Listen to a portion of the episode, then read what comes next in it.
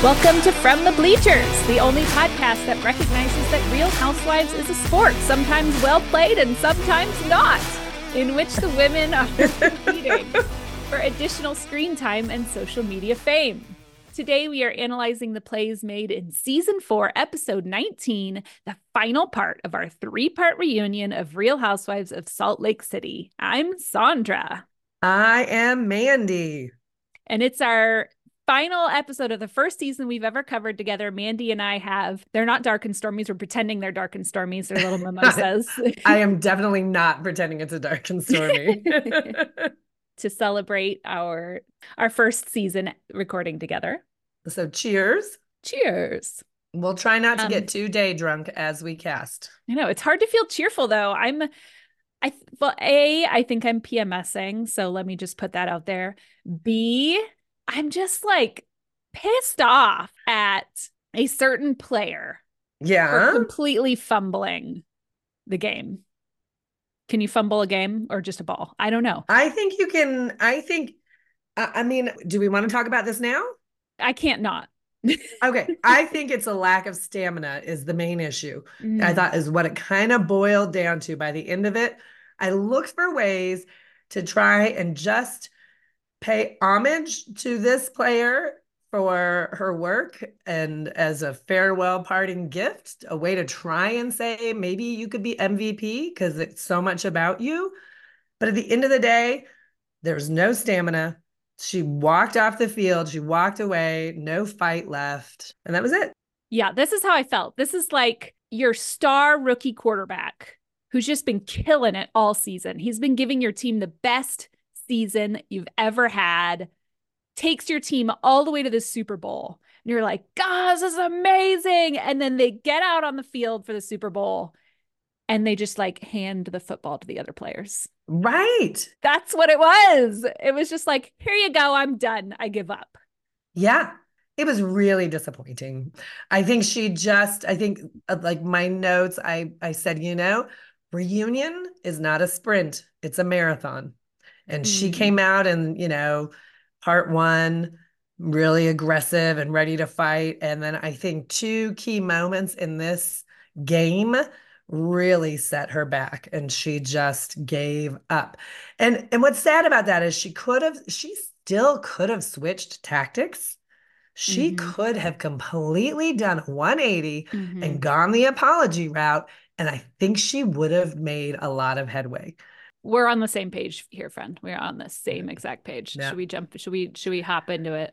In order to help us conserve time for our very long episode, 54 whole minutes without commercials, our preview that we get is squabble, black eye. Last time Lisa did her own makeup, drive-bys, not a hero, ridiculous. Boom. That's it. Wow. So much more concise than when I do that. I love it. So we get our clips of New York City. We get a shot of the Brooklyn Bridge, which was part of my daily commute back in the day. And then DLAC, our Dark Lord Andy Cohen, for those of you who don't have your acronym handbook handy, he asks Meredith why she's been giving him the stink eye. And he feels like maybe she's mad at him. And he usually only gets that at Jersey reunions.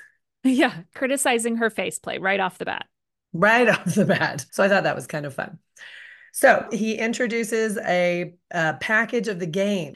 So we get a package of the drag-inspired makeup competition. And of course, we get a package of Who's on Your Wagon. As we're getting the end of the Who's on Your Wagon package, we hear some squabbling and Monica says something about it's better than being 55 and acting the way you do. And Lisa says probably what we really wanted to say to Monica throughout this entire episode, you got to be smarter about arguing. Yeah. At first I was like, 55, who's 55? And I was like, oh, probably a lot of them are when I like was taking into account the ages of their kids and stuff, but they just you don't look at them and think 55. No. Whitney plays an excellent redirection about Meredith and her butter shaking, which gets us a nice little clip of Meredith taking her butter to the restaurants, which I thought was awesome and how proud Meredith is of that. I thought that was a great play by Whitney, sort of trying to get us away from the squabbling, because there's a lot of Lisa-Monica squabble play. D-Lac asks if Monica was really surprised that Lisa kicked her off her wagon. And Lisa does this a lot in this part, is she just gets in a quick little jab at Monica before Monica even has a chance to answer D-Lac's question. Then we get kind of a little bit of a me monster with Lisa. When was the last time you did your own makeup? And Mary, who is still there, by the way. I put in my notes, Mary's still there? I was like, what? We have more for Mary. And we did have more for Mary. Mary says that's her insecurity. A lot of the women basically looking around like, no, that's just Lisa. That's not insecurity. It's just Lisa wanting to be pampered. And we also find out she's got poor eyesight, which I totally identify with, because when I take off my glasses, if I'm not wearing my contacts, I have to lean in to like 2 inches from the mirror to see what I'm doing. Well, you just need glam and go, just like Lisa. I do need glam and go. I put on lip gloss today, so. Oh, I noticed. You look fantastic. I was wondering, your eyelids sparkle. I didn't know if that was eyeshadow or just your natural, wonderful skin. It's just a nice little sheen of sweat from the stressful morning of getting the children out the door. Well, there you go. I put on cashmere. I guess that was my other glam moment. Nice. And now I'm really warm, so I'm sweating too. Then we somehow wind our way into, thanks to D-Lac, bringing up an impression Meredith did of Whitney, which sounds nothing like Whitney. And neither did Mary's impression of Whitney sound anything like him. But we get this little round the room impressions of each other. And Angie does a great Meredith. I thought that was fabulous. And I love seeing Meredith laughing at it, which was great. Mm-hmm. Mm-hmm. Yeah, considering they're kind of still at odds. Yeah. Yeah. So then we get our first truly interesting moment where D-Lac probes Mary about a comment she made on Watch What Happens Live about Heather in a Gucci corset. Now, I just want to call attention to Mary calling it not once, but twice, a corset. So we once again have some housewife-inspired rewriting of words. So. Well, they make up their own accents. They make up their own words, you know. Mary basically said she thought it must be a fake Gucci corset because they don't make a size 17. And was this body shaming? And Mary's like, that wasn't even on my mind. That wasn't the first thing on my mind. I don't know what you thought about this, but the fact that Heather was just so like, okay, that's cool. I mean, I kind of thought that was a little bit of an error that they didn't get into that. I feel like it happened a long time ago. And so they kind of had probably already talked about it and moved past it before this, but it's still like, sometimes you need to rehash that on TV so we get to see it.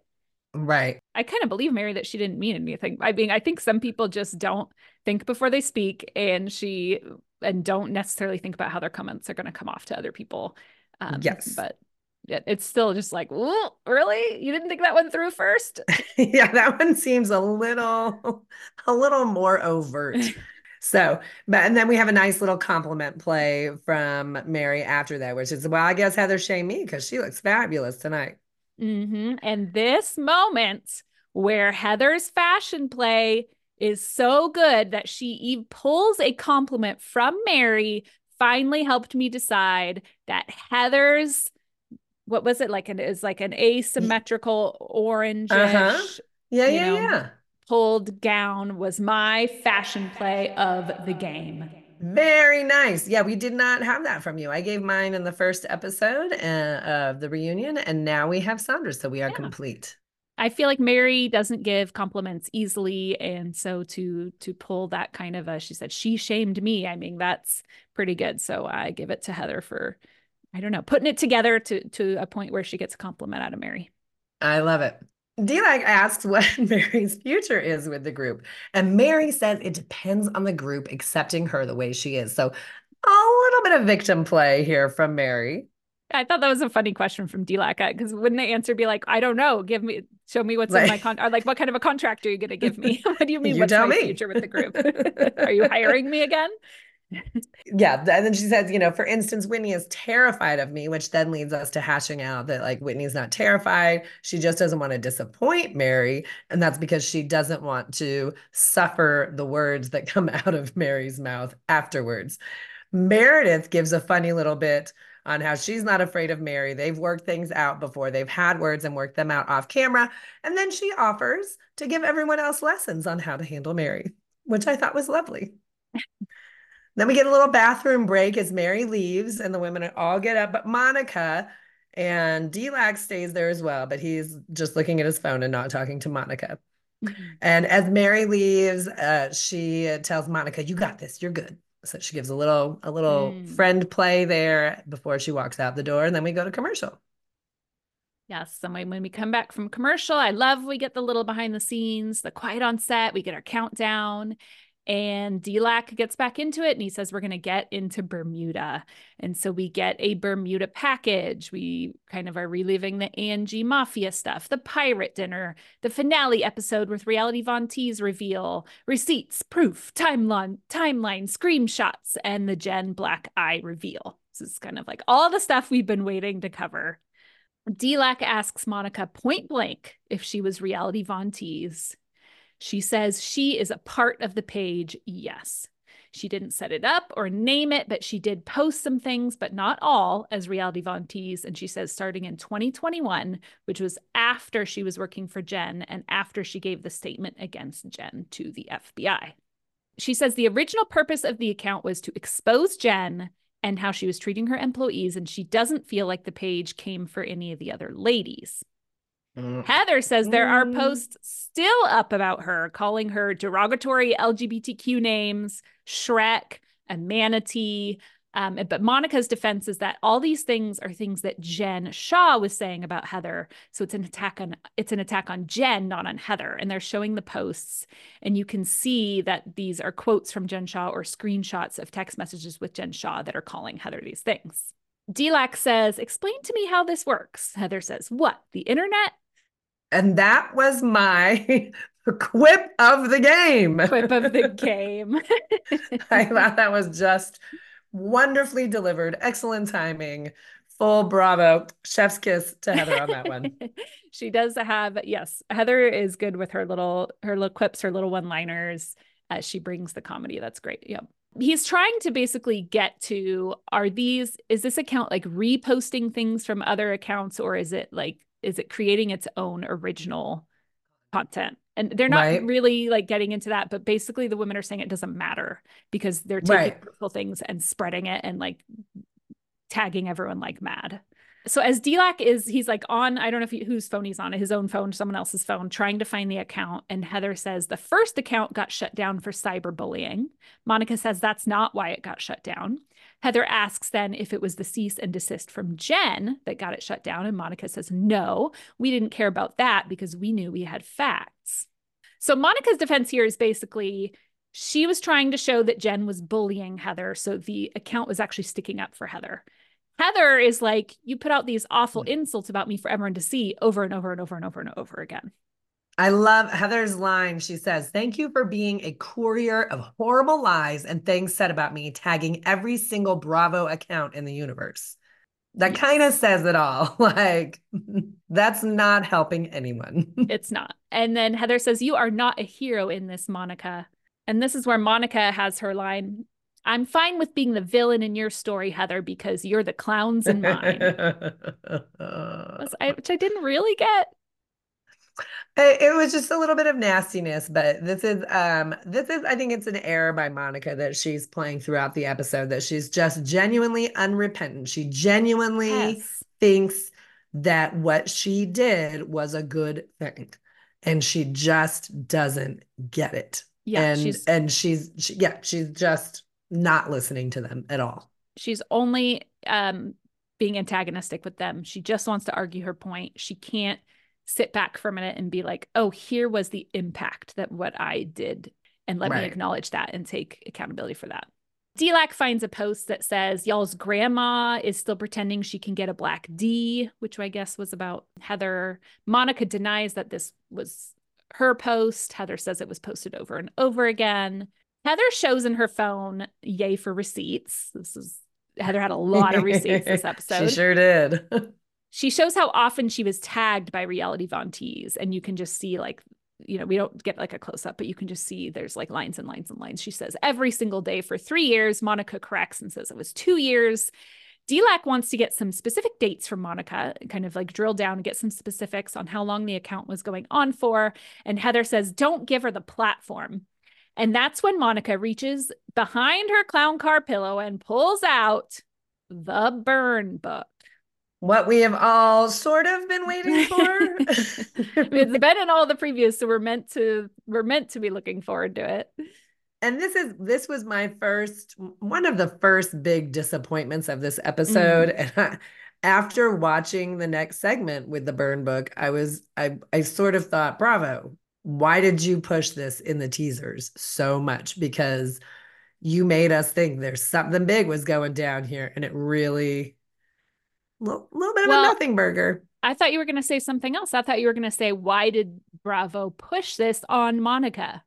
Because Bravo has clearly, and we talked about this on a previous episode, saying we didn't think they had a sponsorship, but then subsequently I saw a commercial with all the Bravo celebrities and a burn book and whatever. So clearly there's a deal where Bravo is advertising for the new Mean Girls movie. So yeah. This was not Monica's own idea. She wasn't like, I know, I'm going to make a burn book.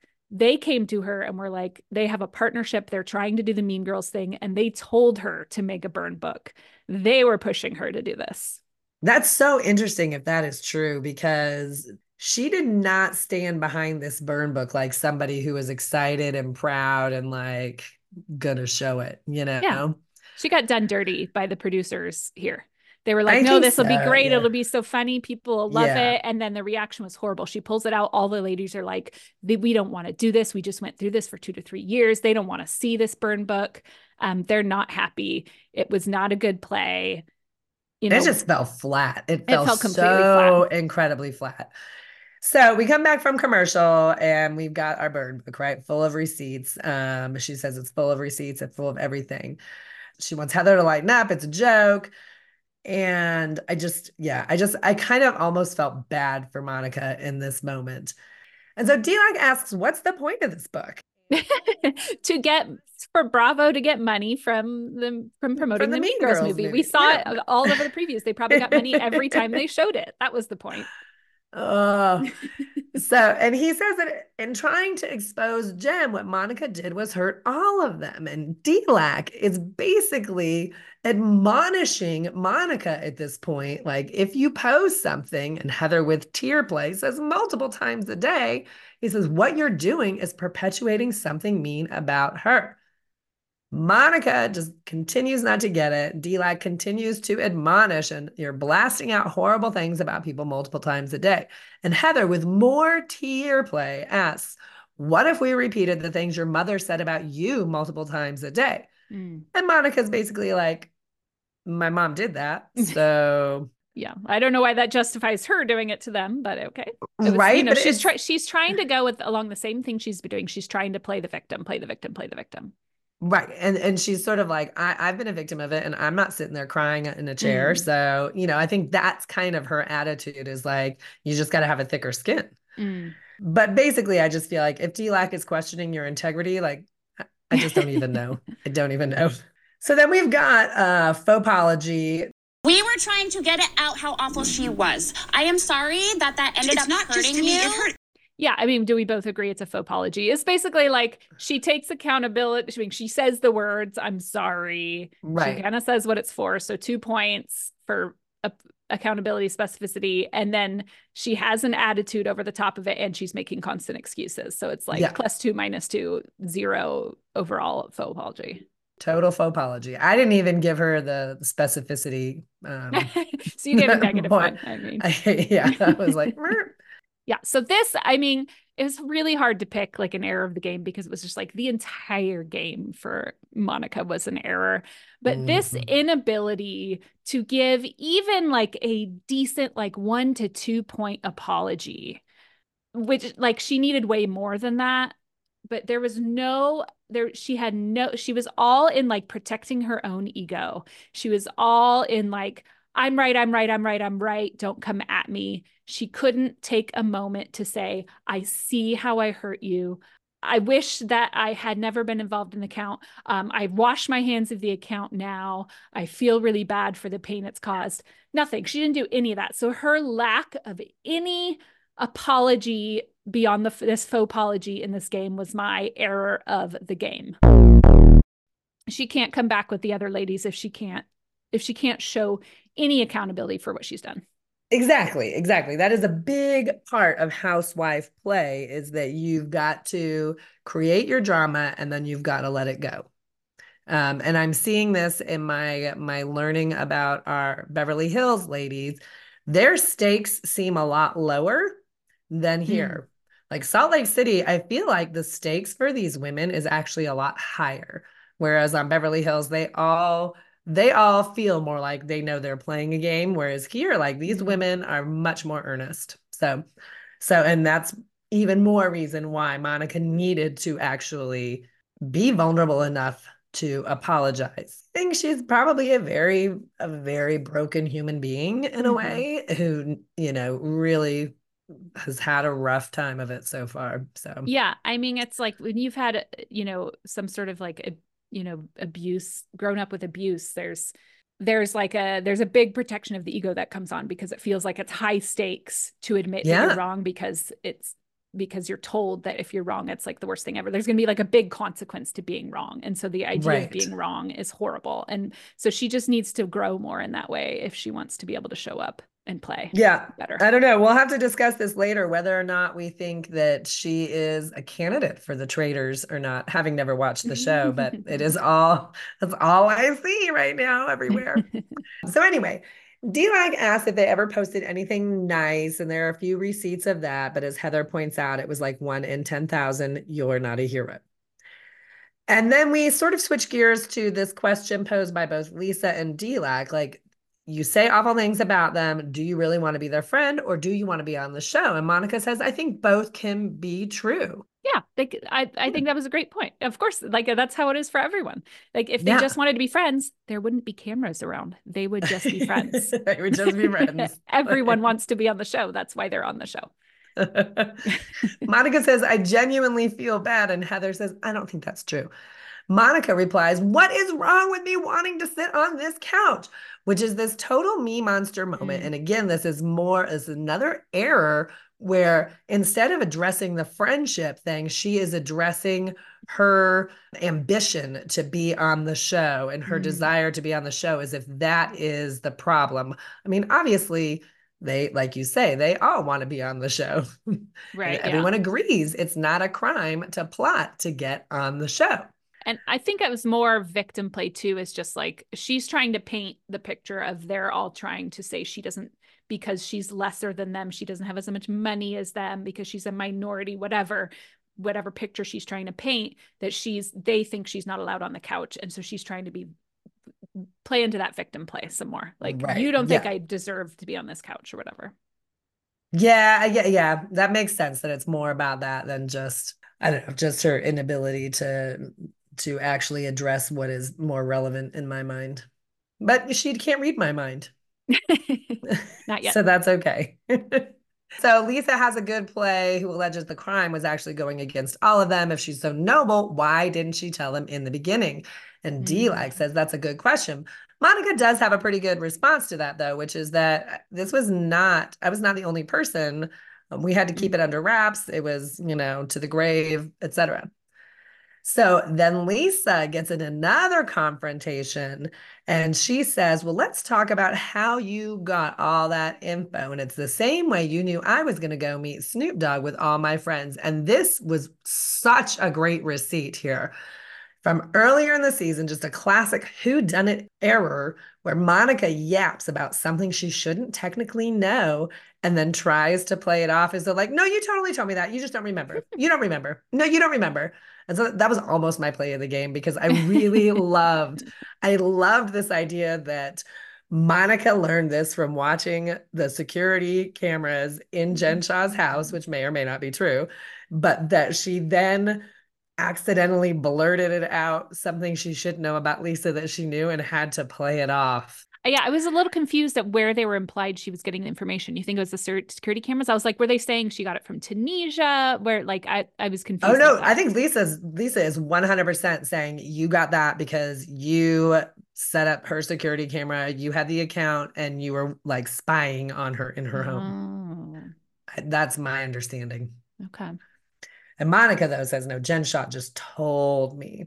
But Lisa says, no, you logged into her security system. And Monica says, it was my security system. Jen had me put it in my name. My security system of her house. Yes. Right. Like, and I don't understand why, and Bleacher Nation, I did, as I was watching this, text Sandra, and I say, can you check with your cybersecurity team about whether it's a good idea to have a third party non-family member be in charge of your security system? Yep. I did not need to check with my cybersecurity team because I have common sense. And I was able to just say, no, not a good idea. Bad idea. Bad idea. So I don't know what Jen was thinking there. I don't know what was going on. I don't know what reason in the world anyone would have to have a different person be the one on the account. Anyway, all this squabbling ends with a great shouting match from Monica where she says, Lisa, you can choke on a dick. Here we go. So then we have accusation play that this is how Monica got the video from Jen and Koa and other stuff that Monica denies it came from. And then Monica does this great diversion play where she accuses Lisa of being more angry at her for recording the video than at Jen for throwing things at an actual human being. And it's the most fight we've seen out of Monica in this entire episode, which I think is kind of her only semi-decent option for a play that short of massive apology. Right. Yeah. She does this theme a lot. She's like, Jen, like she, you know, did all this stuff to elderly people, took money. She was like physically abusive. No. So why are you guys mad at me for something that's much lesser, which is like valid points, but it's still like not taking accountability for what you did do. Yeah. And that's the problem too, I think. And that's sort of what gets hashed out throughout this episode is that they are willing to admit that they were fools to let Jen get away with as much as she did for 3 years, but they've got this fool me once, shame on me, fool me twice. And Monica, guess what? You're twice. So we're not going to let you fool us. I love that Meredith makes this point in a very calm way, and it's almost like she's stoned at first with the first sentence where she's like, Jen's not here.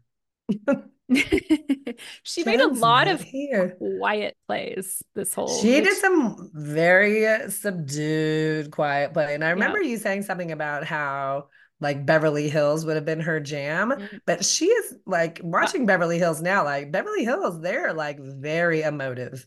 Yeah, I don't think that Beverly Hills would have been her jam. I think she thinks Beverly Hills would be her jam. Also, I think the quiet play goes into my theory that she's an introvert. Yeah. Also, just not great play. Like, I feel like she had great things to say and she needed to say them louder. There's one point later where I think I call it out later where they like had to subtitle her because she was just like whispering it to someone. So this is one of the points where I also call out that DLAC, having been a school teacher, there's a lot of advice and teaching on classroom management, like so you can keep your kids quiet and so that they don't squabble and so that when you need them to be quiet, they'll be quiet and learn. And he's having a lot of classroom management issues in this episode. Yeah. So I don't listen all the time, but every once in a while I pop in and listen to his podcast, which he now calls Daddy Diaries. I think it was called something else before. I'm really uncomfortable with that.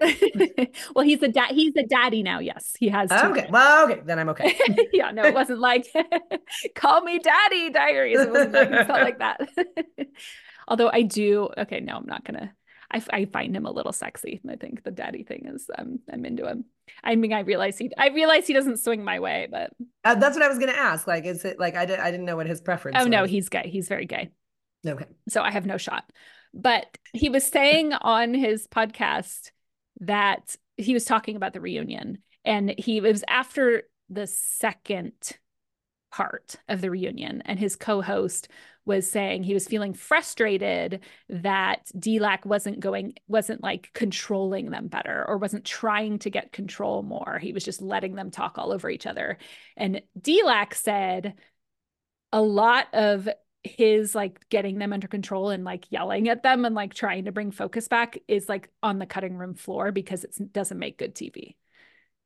And he compared it to exactly what you said. He said, it's just like watching a teacher try to get control of like a rowdy class. It's not fun to watch. No, it's not. He needs maybe a little bell. A little ding. There was one reunion, I can't remember which one, where he like went, there was a gong because they had gone to like Thailand or something, and there was a big gong in the back, and he like literally gets up and goes over and he like starts hitting the gong to get everyone to stop fighting. That's awesome. So he's used to these classroom management issues. Mm-hmm. So we turn to the drive-bys on Jen's house, and we hear from Heather that apparently Monica took pictures and sold them to TMZ. That was another subtitled moment as Lisa and Monica continue to squabble. There is a big uproar about Monica's kids being both in the car and in Lisa's mouth, which is some nice imagery. Sandra's got that dog showing a car trick look. So Lisa's yelling at Monica about your kids were in the car, and Monica's yelling at Lisa, keep your kids out of my mouth. So, but that made me think of Brie and how I am sad for Monica's eldest, probably for all of her children right now. But it made me sad for Brie that she's growing up with this. I wish Brie had given her mom a better pep talk before the reunion and told her mom how to make apology plays. Yeah, right. I wish that Monica had called you for some apology play advice. Sandra has offered. Yes, my offer stands. Any housewives who would like some coaching on apology play, I am offering that at a small fee. It would be small for you. It would be large for me. Angie did a great job of some apologying. Did she? I just Salt Lake City, that word. It was several episodes ago. Oh, okay. I thought you meant this episode. I was like, I missed that one. So then we get to this whole, what is Monica's definition of stalking, which according to Monica requires you to be doing things to the person's property.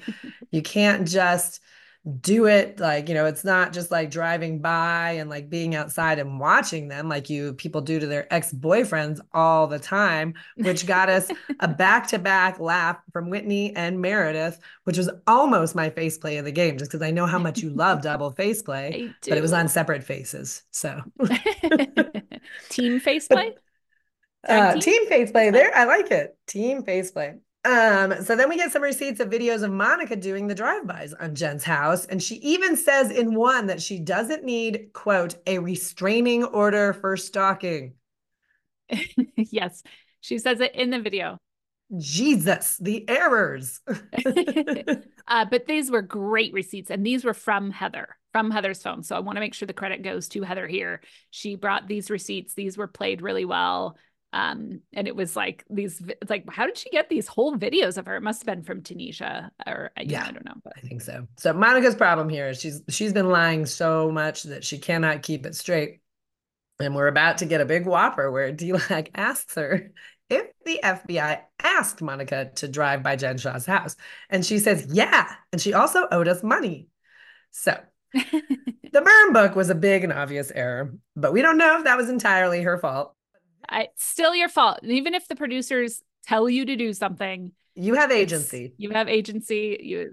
It's still an error if you listen. But basically saying that the FBI asked her to do surveillance on Jen Shah was my error of the game. Because whatever fire Monica had found earlier in trying to defend herself is completely doused by the appropriate reactions to this ludicrous assertion that the FBI has enlisted Monica to do surveillance. As Lisa said at the beginning of this episode, Monica needs to argue smarter. Yes, all the women are basically laughing at her over the FBI thing. And which is kind of sad too. It was all of this episode was hard to watch. I was in a bad mood after this episode. I'm still in a bad mood from it. I just like wanted better.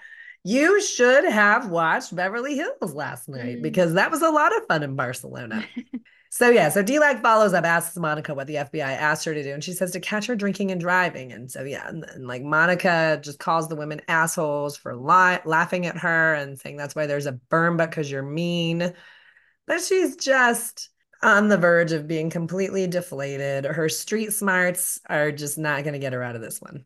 And then we go to commercial. And during the commercial, we get a preview for Traitors, which really does look good. We've got Phaedra, who used to be in Atlanta, and we've got what's her name from Miami, who's with Michael Jordan's son now. Anyway, they're both great Housewives players. And then we've got Pilot Peter Weber from The Bachelor, whose claim to fame is that he had sex in a windmill 4 times with his bachelorette on her season. And there's a clip from Phaedra telling Pilot Peter Weber, "This is not The Bachelor. I don't have to kiss your ass for a rose." I love this crossover so much. My 2 favorite reality franchises coming together. I'm going to have to watch it. Maybe. I'm curious. I want to talk to you about that because I'm super intrigued, because it also has like the physical survival reality TV type people as well. There's like, yes, who I don't know. Yeah.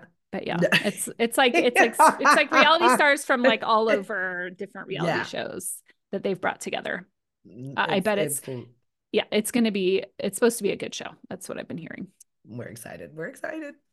So we come back from commercial and they're all laughing at Monica for claiming that she was stalking Jen in service of the FBI. Then she clarifies they didn't ask her to, but that she was doing it to find more information. So it's like she was kind of implying she was doing it for them, and now she's clarifying she wasn't. She's kind of all over the place with what's true, what's not. Yep. Meredith, this is where Meredith is talking very quietly and they have to subtitle it. She is saying that Monica did it to dig and find information, just like she did to Angie. Yep. Mm-hmm. D-Lac asks the other women why they care that she was stalking Jen's house, which I thought was a good question, because part of me was just like, who cares? It's about Jen. It's about Jen's case. It's about that whole thing. Like she's a disgruntled worker or whatever. This is where Heather comes in, and this is where she takes the ball. This is the point in the episode where Monica's fumbling the ball all over the place, and Heather takes it and says, "Give it to me. Let me show you how to play this." I got this, honey. I got it. Veteran player here. Yeah. And she lays it out perfectly. She says, "The capability it would take for a human being to befriend someone as a fan, to beg to work for them, to get the chance to work for them, then to infiltrate their lives, to become their assistant, to install cameras in their home, to watch their security footage, to take every opportunity, to take that, post it, and then spread it on social media. That raises a few alarm flags for me and makes me think I don't necessarily want to be their friend." Her taking control of the ball in this moment, laying out the case against Monica as a villain perfectly, was my play of the game. Oh, this was my play of the game for quite some time, because she's got tear play. She's got quiet on the set. It was just a really lovely moment. So I agree. This is an amazing play and is very deserving of a play of the game. Yeah, this is kind of where she takes control of the reunion back. Yeah. Heather continues. She calls Monica a bully. Monica says Heather's a bully, and so is Lisa, and they know exactly what they're doing, which is trying to get her kicked off the show. She has a point. Heather says with emotion in her voice that this has ruined her experience as a housewife, and it's ruined every single one of their experiences as a housewife. And she says, if you could eliminate the trolls on social media, you could get higher caliber women willing to come on and expose their lives. And Monica says, higher caliber women? So someone like me doesn't belong here? Heather's bringing it to the franchise as a whole. Like, this is an attack on players as a whole, that we would let someone in who would troll us like this. Yeah. Completely painting herself and all of the players as the victims. And then Monica tries to come back and be the victim again, and the higher caliber women thing. So I don't belong here, but it's like, it's too late. Yeah. Heather has done a better job of painting who the victims are, and Monica can't get it back. Lisa calls out the franchise here, which is a bold move. She says, "I know you guys brought her on here knowing she wanted to take every single one of us out, and no one gives a fuck." I just love it when people try and throw production under the bus. We find out later, production does not like it when you throw them under the bus. Not a good idea, but I liked it anyway. D-Lac says Bravo didn't know. which has to be a lie. I still feel like that has to be a lie. Monica says the first time she interviewed, she talked about it in her home with production during casting. And DLAC says, if you told us that you run a burner account, we wouldn't have cast you. And Monica just says, okay. But it's such a like, sure. Yeah. Right. Whatever, yeah. Dude. She's like, she's not going to go up against Bravo and argue this. No. I still feel like this was an error, though. Like, we need names. What producers were there? Right? This is what you like. Anytime you're calling in for like customer service or whatever, like get their name. And then as you go up the chain, have everyone's name so that you can say, no, this is what Bobo told me. Oh, wow. I just have got so much more respect for you. Oh, yeah. You got to be organized with this shit. Yeah, and I tried to look close here because I was like, maybe she did try and argue more about this in the moment, and they cut it out because they're trying to cover their butts. I don't know. So I actually played this like 5 times. Wow, like, trying to look respect. And the only thing I could see is it's like they pan out, and while DLAC is telling her that she wouldn't have been cast if she ran a burner account, she's not holding the burn book anymore. And then just after that, when he's like changing the topic, she's got the burn book like open on her lap again, and it cuts really fast between those two. So something was cut out. It doesn't mean it was that. It could have been like 5 other questions, like who knows. No, but that's like such a continuity error. Like those are so much fun to find in movies, right? Like the drink is 3/4 full, the drink is half full, the drink is 3/4 full, like because they edit different takes. And totally. So that's so they clearly have played around with the editing. I mean, like, obviously we knew that. Yeah, the reunions are so long. They have to cut out so much stuff that it's not surprising that they have to cut huge chunks of stuff. Was it Monica saying more evidence against the fact that Bravo knew? Was it not? We will probably never know, but. Honestly, in so many ways, that is why Heather really, I mean, I gave it to Whitney, but Heather really does deserve that fashion play, because she is the only person who spent that entire 3 episodes plus whatever of filming looking comfortable on that couch. Whereas everybody else, and Meredith may be self-inflicted, like just sitting up so straight and having her legs crossed in a certain way, and she just never looks comfortable. But like everyone else is like, By part 3, they're all just like, holy buckets, can we go? Can we go home? Yeah, totally. So now we're getting into the Greek mafia rumor. DLAC asks Monica if she had anything to do with the DM that Meredith got regarding Angie K's finances. Monica says no, and she would admit it if she did. Meredith says Monica said that she had receipts. Monica denies ever saying that. And her story is that they were both saying things about Angie. It wasn't just her. Angie addresses the whole thing and says, I'm being accused of being a schemer and a fraud, and they are trying to take down my business. And DLAC asks, who's they? Angie points in the direction of Meredith and Monica, and Meredith says, not me. And Monica is making face plays of disbelief and loud whispering to Meredith, which I thought was kind of funny. She's like, what are you talking about? You were there too. Yeah. And Meredith is just like, I didn't put anything out into the universe. Yes. And this is where it's like, and then DLAC starts to school Monica on housewife player rules. He says, you can't bring something up on camera and then say, I didn't say it, because it's you saying it. And all the ladies echo this, and they go in on Monica for it. So this was kind of like her rookie lesson that like the first person to stay on camera is the person who said it. Angie says they came after my business, my everything. And the other players tell Monica she doesn't get it because she doesn't have anything like that for people to go after, which I thought was really harsh. Oh, it gets even more harsh. And Monica says, don't you dare discredit small shops. Don't you fucking dare. DLAC says, did they come after your swaddle business? And Monica says that Angie basically belittled her swaddle business. Did you catch what Angie said earlier? Like during a lot of that squabbling, you have to listen carefully. She says, you roll blankets where there are Cheeto crumbs and dog hair. Oh, okay. That was kind of mean. Like, yeah. I was like, whoa, Angie. Everyone starts out somewhere with their business. We are recording a podcast. Right? I'm in our bedroom. I've got like weird Target things stuck to the wall that keep falling off. Like, come on, everyone starts somewhere, and we're good. God damn it. Exactly. And so this is my advice to Angie is next season, Like, she's done some, she did a lot of great work this season, and I really like that she owned a lot of her things, but I want her to not sink to that level of fighting. Yeah, and that brings me to what happens next, which Angie says, "You're not a businesswoman. Do not come at me. I'm surviving and thriving, which is more than you can fucking say." And Monica says, "We're sitting in the same room on the same couch. Actually, you're over there on that end and I'm here." She's referring to the hot seat, which I loved that call out on her superior rookie performance to Angie's. And Angie says, "Monica is in the hot seat because she's a bitch." So she resets our EWIB. That's very disappointing. Didn't think it was necessary. Nope. I didn't either. I know. I have EWIB 0. Thank you, Angie.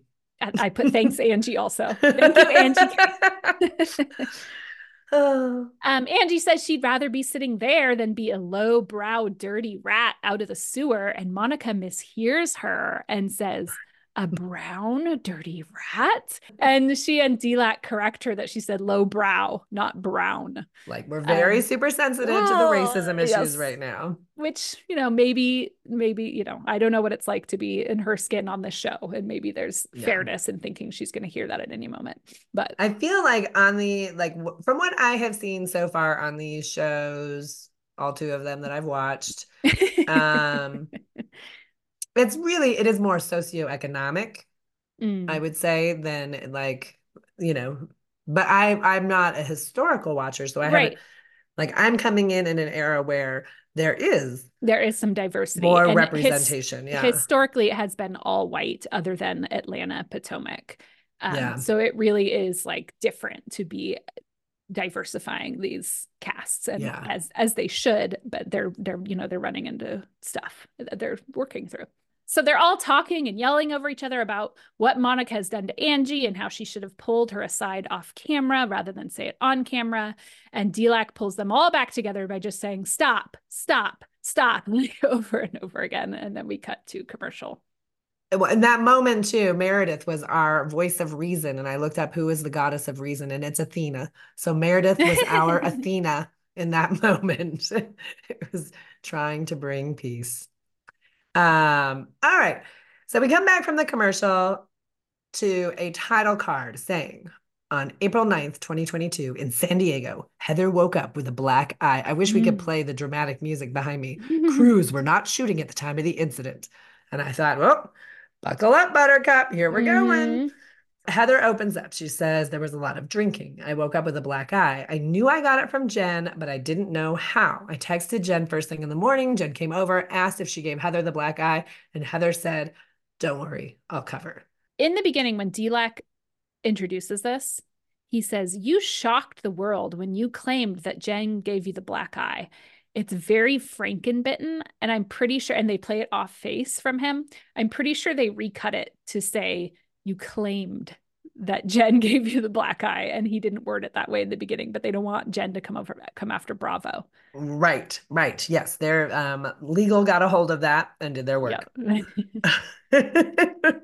So the inquiry is, why did Heather cover it? She says, "I don't know. I was scared of her, I think." And I'm going to say it right here. After the burn book, and now this, our second big moment that we've all been waiting for. I felt we had a little, I'm not going to call these nothing burgers because they did lead to other things, but I felt both of these were, I don't know, they were like maybe just like lettuce on a bun or something. It was just barely burgers. Little barely burger.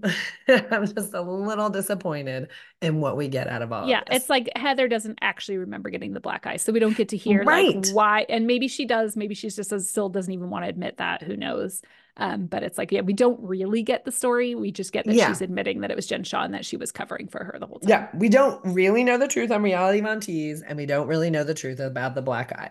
Like, we have no hard facts. And maybe that's just a great metaphor for life, right? Sometimes you just don't get all the answers. Heather says, "I've been covering her for 3 years. I wasn't going to stop now. I was scared of her then. I'm still scared to say it. I was scared in Bermuda.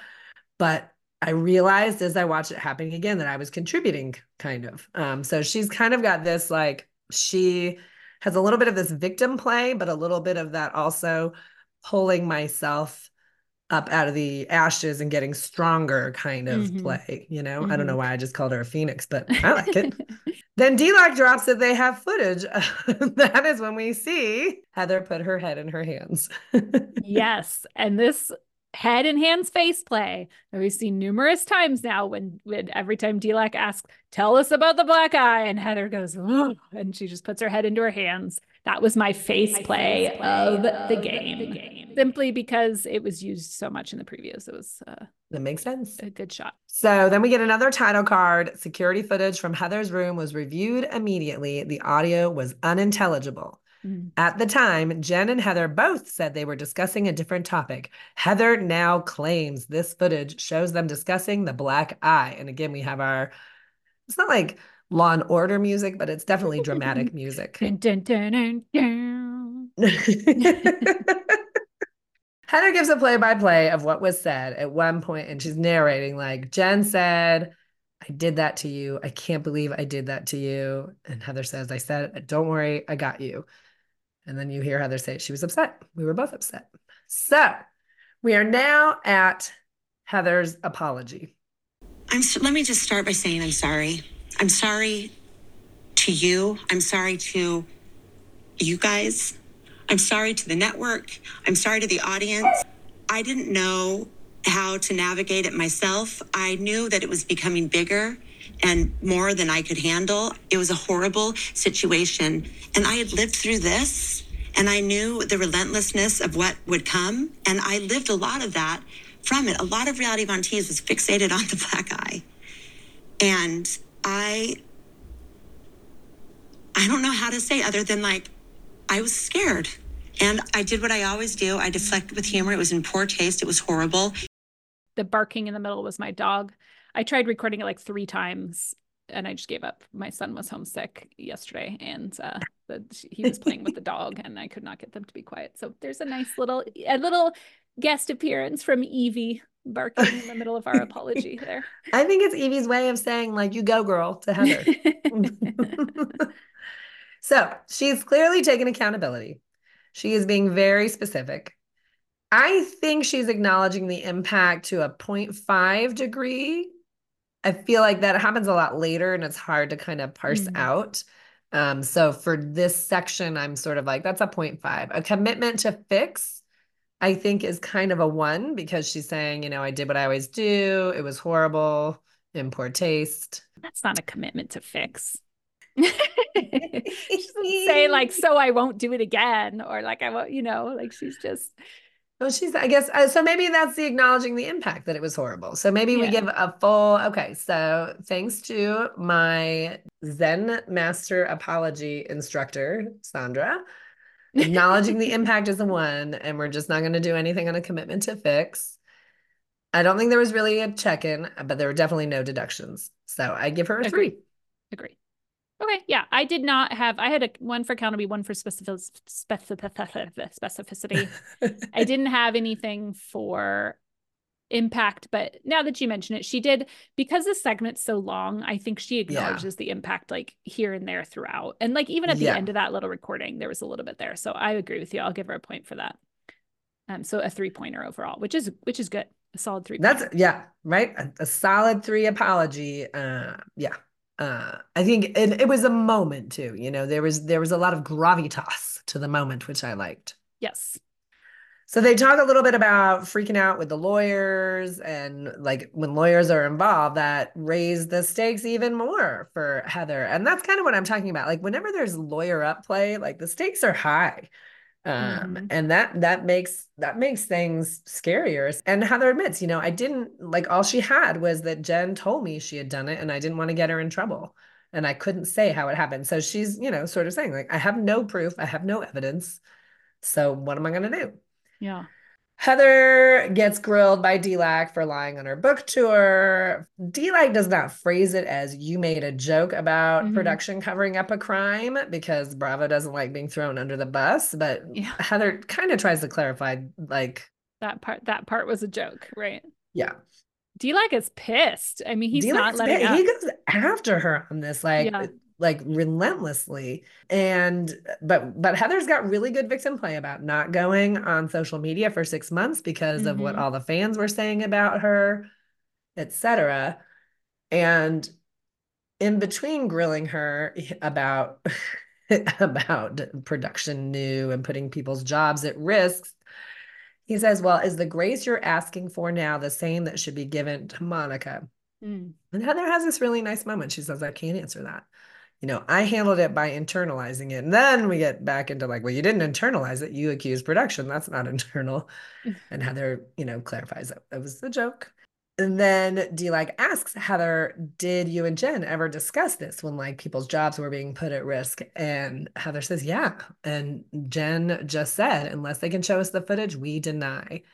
D like says, did she ever thank you? Like, no, she was never my friend. I will never fall for a pretend friend again. Yes. I am still worried about retaliation. And she talks about what a pivotal moment that was in Bermuda because she will not eat the same shit now that she did then. And I loved this moment. She says, I thought Monica would own it and say it was because of how much she wanted to be on the show, but she deflected and spun it. And I thought, I never want to be around this type of toxicity. She says, if that's the job, well, maybe it shouldn't be. So we're back to our Housewives Union platform here that like, we're not here, like we're here for low stakes argument, not for real high stakes, toxic shit. Yes. And she's throwing herself in the pot as like all of the Housewives players are the victims here and not just me. And she's got this great growth storyline going. The person she started out at is not the person she is now. She doesn't stand for this bullshit anymore. Yep. It's beautiful. It really is. It's like, I've learned not to be a victim. And that's sort of like a lot of what Whitney kind of her trajectory has been about this whole season as well. Heather is handling all this like a pro. She's vulnerable. She handles her DLAC confrontation amazingly well. I wrote, she's also showing her growth. Hashtag Housewives makes us better people.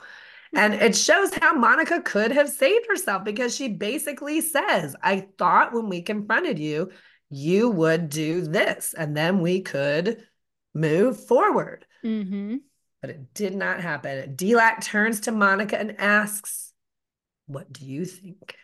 Which is funny. Oh, look, I got, apparently I did. I got fireworks to get behind me. Fireworks for that. I don't know. Bleacher Nation, I don't know if you know this, but on Zoom, if you do a double thumbs up, you can get fireworks behind you. Like there's all sorts of fun things. You can also get it just randomly if you're. Yeah, accidentally. So the one thing I just wanted to touch on real quick is the way I wrote this in my notes, DLAC turns to Monica and asks, what do you think? Just really reminded me of this very campy 1966 version of the movie Fahrenheit 451, where like, you know, there are no books and she's just watching this like interactive show on her screen. And the way they do it in that era is like they turn, like they're telling the story and then they all, like all the actors on the screen turn to the camera and they say, what do you think, Linda? So it's very funny. And it made me think of that. There we go. We just dropped literature into the podcast. Fahrenheit 451. And then we cut to commercial. We come back. We're back in our Fahrenheit 451 moment. Monica says that watching with Heather and Jen was really hard. Monica produces tears and she says, Heather can hate her all she wants, but they went through the same trauma, but they just went about it in different ways. Heather kept it in. Monica blurted it out. And she says she gets phone calls now with people threatening her because of her involvement in Jen's trial. This is a good moment. She's trying to connect with Heather here. She really can't quite pull it together because she can't make the apology, but this is what she's trying to do.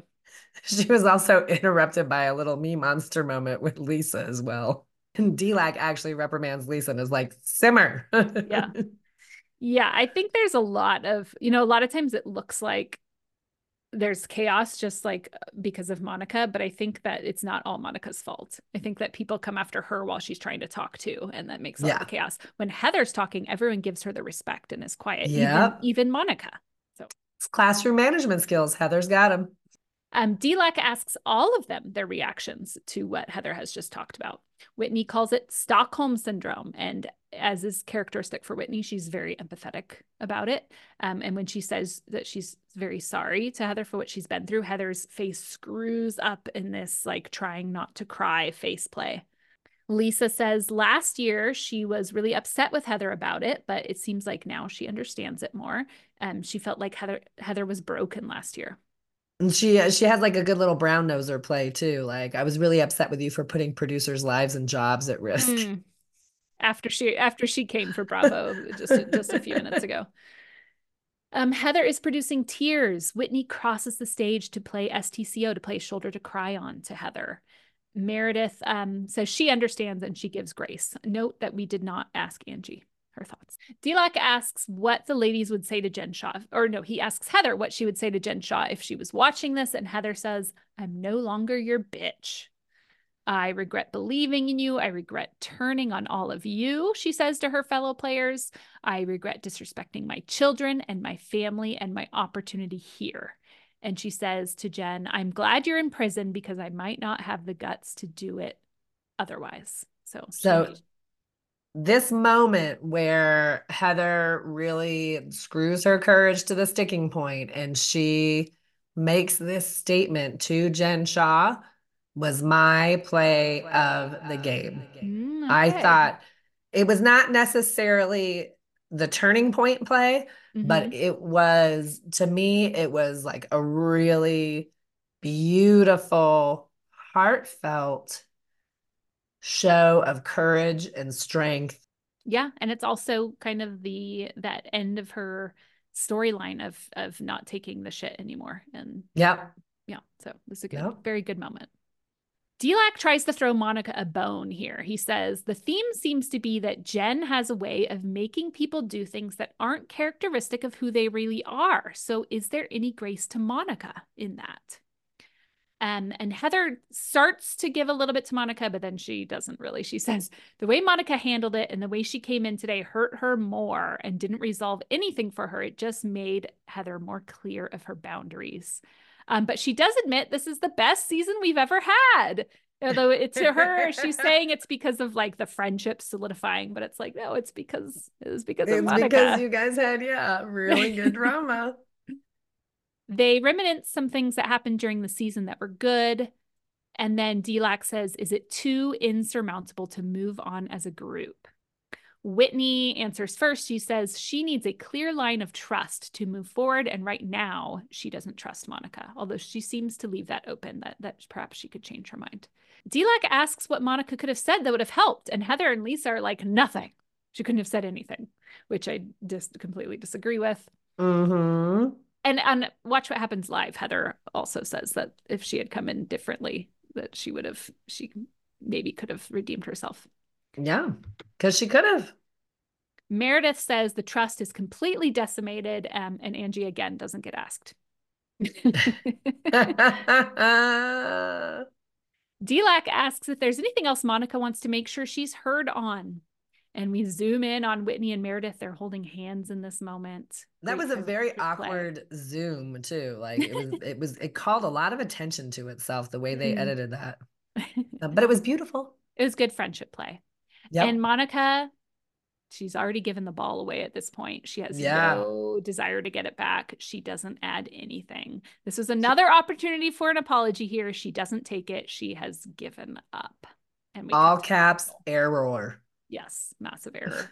Continued. Well, and we go from that missed opportunity of a tearful apology with some vulnerability to Whitney's game, warm and fuzzy, cold and prickly. Dilak asks all the ladies, what was their warm and fuzzy and what was their cold and prickly?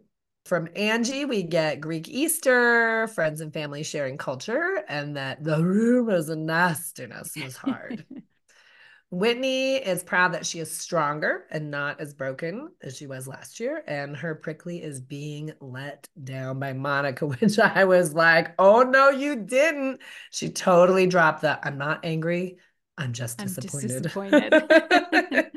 So that was rough. Lisa, of course, has so many things that were her warm and fuzzy. Like, there are a couple of things about Lisa I love. One is her ability to have a smile on her face when she is dealing with like sad or angry things. Like her face is still in a smile, just I think because of the way she talks. And then she also like goes up into this cute little high register, like, I was so happy about this, about our relationships with women, and then Jack, and all of that was documented to see his growth. And then her prickly is the way that they left Bermuda. Meredith churning butter, which we then get into a marketing play of the game, which is they all sort of jointly come up with Meredith Marks butter bath. That was good. Yeah. And so her prickly was having an off-camera conversation where we have no way of backtracking. And I think she means by that no receipts. Yes, this was great, recognizing her own error in here. No off-camera conversations, not good play. So this was a great like self-game analysis here. And it directly contradicts advice that she gave during this reunion to Monica about, well, you should have taken Angie aside off camera and told her. So. That's true. Yeah, so it's a double-edged sword. Heather says the book event and then also Greek Easter because she had changed her relationship with Lisa and overall she felt more understood. It was a powerful reset. And of course, her prickly was Reality Von Teese in Bermuda. And then for Monica, she says her prickly was Bermuda. She leads with prickly, not warm and fuzzy. And then she says her fuzzy was Bermuda as well. And then D-Lack quotes A Tale of Two Cities. It was the best of times. It was the worst of times. And I just thought Monica was so deflated and it just looks like she does not have the stamina to run this marathon. D-Lack brings out the dark and stormies. They have little cocktail garnishes of little men hanging from limes. And you hear Heather say, it's Andy Cohen on the lime. And before drinking it, D-Lack, as he's handing them out, makes this wonderful sour puss face. Like he does not like the smell or taste of this drink. And that was my face play of the game. Oh, to finish it out from D-Lack. To finish it out. So that was it. Before we announce our MVP, should we talk about the news that popped about whether Monica is coming back or not? Yes, go for it. Monica's not coming back. I kept sort of trying to parse out the timeline because I guess this is the second season of Traitors. And I just sort of wondered if some of her reunion play was predicated on her hope that she's just going to parlay this season into, you know, trying to audition to be on Traitors. I guess, but you don't have to leave the Housewives to be on Traitors. Exactly. And I also don't think this type of play will merit you being on Traitors because you're not going to be able to form any alliances. No, I think she'd be really bad on Traitors. Yeah, I do. Like, and that was sort of what, like at the end of the day, I felt like her play style is kind of a one-trick pony. Like there's just not a lot there. Yeah, I feel like she'd be funny for like an episode or two, but then everyone would just vote her off. Which is sad. I would like her to go and find something else that is like more fulfilling, more inspiring, more, like brings more positivity into her life. I don't want her to find something else. I want her to improve her play and stay here. I thought she brought amazing things to Salt Lake City. She just couldn't pull it. She either needed to play something different during the season with, like, she knew she had this account. She knew that this was going to be a problem. She either needed to play that differently during the season, or she needed to come with apology play and play the reunion very differently. And she could have kept her spot and she could have kept doing really amazing stuff on Housewives, and maybe she'll come back and do it later. But I'm super disappointed we don't get her anymore. I want to not be celiac, but those are just things that aren't going to happen. Like, I just don't think she's capable of, like, I think she needs to go spend Whitney's thousands of dollars on therapy to get to that place where Wouldn't it be great if we got to watch her go through that journey, though?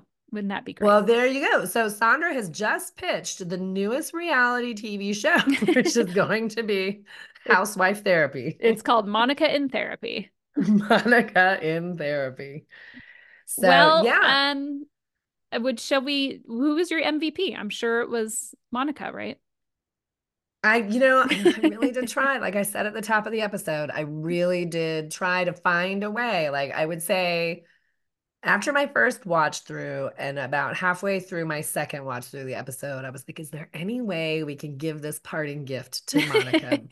But she just couldn't pull it through. So for graciously handling the Corskit comment, for her repeated calm presentation of fantastic receipts, for her best quip of the game, for her amazing Housewives Union speech, for standing up to DLAC's stern admonishments about throwing production under the bus, for her heartfelt three-point apology play, and for her vulnerability play and statement to Jen Shah. Heather Gay is my MVP. Clap, clap, clap. Clap, clap, clap. Yeah, I mean, I'm with you. When it was clear that Monica was just giving the ball away, veteran player Heather Gay swooped in. She picked up that ball and she said, let me show you what to fucking do with this fucking ball. She came to the reunion looking like a boss in my fashion play of the game, actually pulling a compliment out of Mary Cosby. She showed herself as a victim to a villain by perfectly articulating a case against Monica, which was my play of the game. She brought well laid out receipts of Monica stalking Jen's house. She played her PTC explanation of the black eye from Jen Shah and delivered a solid three-point apology to multiple audiences. And then she rounded out her storyline as the victim turned strong woman with boundaries. And for all that kick-ass play, Heather was also my MVP. I love it. She did a great season too. I mean, yeah. Not that she was like, until the end, she wasn't centered around any of the major storylines, but just that whole Nancy Drew work at the end. And she's always got her great comedic play. And she pulled it out in this last episode here. Yeah, I was very taken. I was very taken with it. Let's talk about RSS scores. So the RSS is the reunion seating score. It's a score that we've put together to determine how the franchise values their players and the scoring system. Very quick overview. If you are a full player, you play a full season, meaning you play the entire season and you're on the reunion, you get a point for that. If for some reason you didn't make it to the reunion, you only get a half a point for that season. As a friend of player, so that's like Mary Cosby was a friend of this season. She had a reduced contract. She wasn't in all the episodes. You basically get half of what a player does. So if you play a full season and you're at the reunion, you get a half a point. If you're only in the season, you don't make a reunion, you get a quarter of a point. And then there's bonus points. You can get a bonus point for being in that preferred seat right next to DLAC, the hot seat. That's a whole bonus point. It's huge to get that seat. And that's a big point. Yes, and then you can get a bonus fraction of a point, a 0.25, if someone from your life makes it onto the reunion show with you, whether that's a spouse, a family member, a close friend, whatever, which we had none of this season. No spouses. I know. We just didn't have time. No spouses and no Vovo. That's another error that we didn't even mention, is that she had all this stuff with Vovo. She didn't even get her on the reunion. Yeah, because, wow, there was just so much other shit going on. So I'm going to give you the ranking of all the players who are currently active, because we've had some friends who've come and gone. Obviously, Jen Shah's not there any longer, but I'm going to give you kind of a ranking of who is left in Salt Lake City right now and what their RSS score is. And I'm giving it cumulatively. We can also look at it average scores when it makes sense to, but overall, we're going to keep their cumulative score, because if you have more seasons of play, it shows that you are a better player because you've earned more seasons of play. So we're looking at the cumulative RSS right now.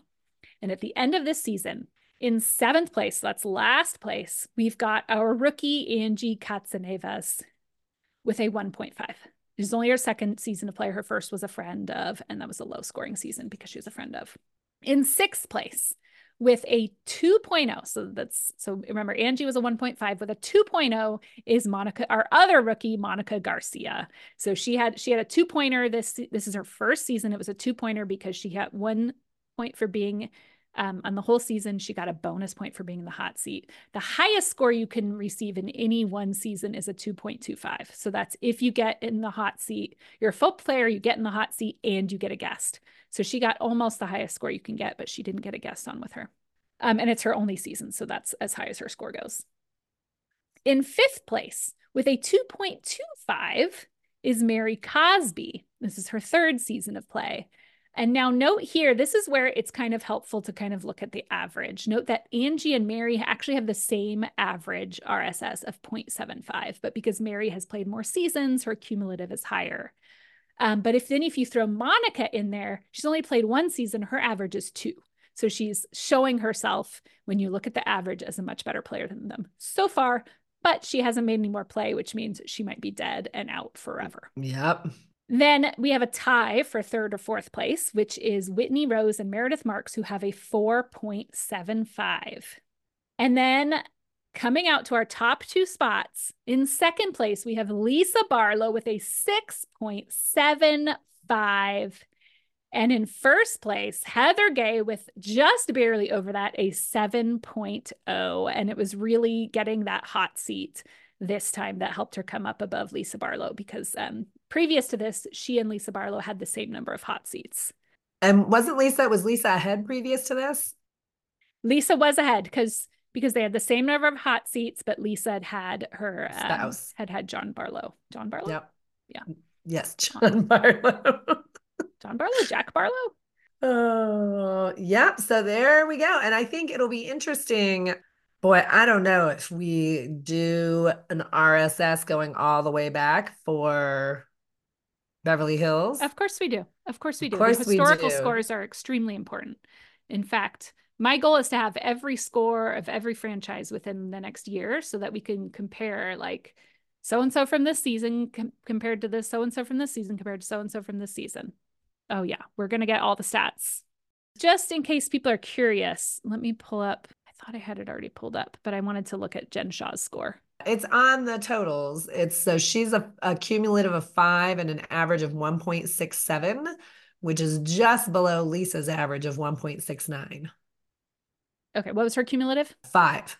So yeah, so she has a 5. So she would be in third place if she was still playing without having even played this season. She'd be in third place. So yeah. Yeah, she had a pretty high score. Which is crazy. Yeah. Yeah, because she is just below Lisa's average as well. Yeah. With a 1.67. What's crazy is that Monica's going to go out with an average RSS of 2, which is going to be a hard thing for anyone to beat, really. Mm-hmm. Yeah. Yeah. And then, it begs the question, do we add, I think if we're putting together like a spreadsheet of like people's averages, you probably don't get in that spreadsheet unless you've had it like at least 3 seasons of play. Yeah, I agree. Because like a one and done, does that really count? Right. Because she really was Icarus, she just flew too close to the sun. Okay, so those are our RSS scores at the end of the season. Next week, we'll do a nice, or next week or the week after, we'll do a nice wrap up of the season. We'll pick our MVP of the season, our air of the season, all that fun stuff.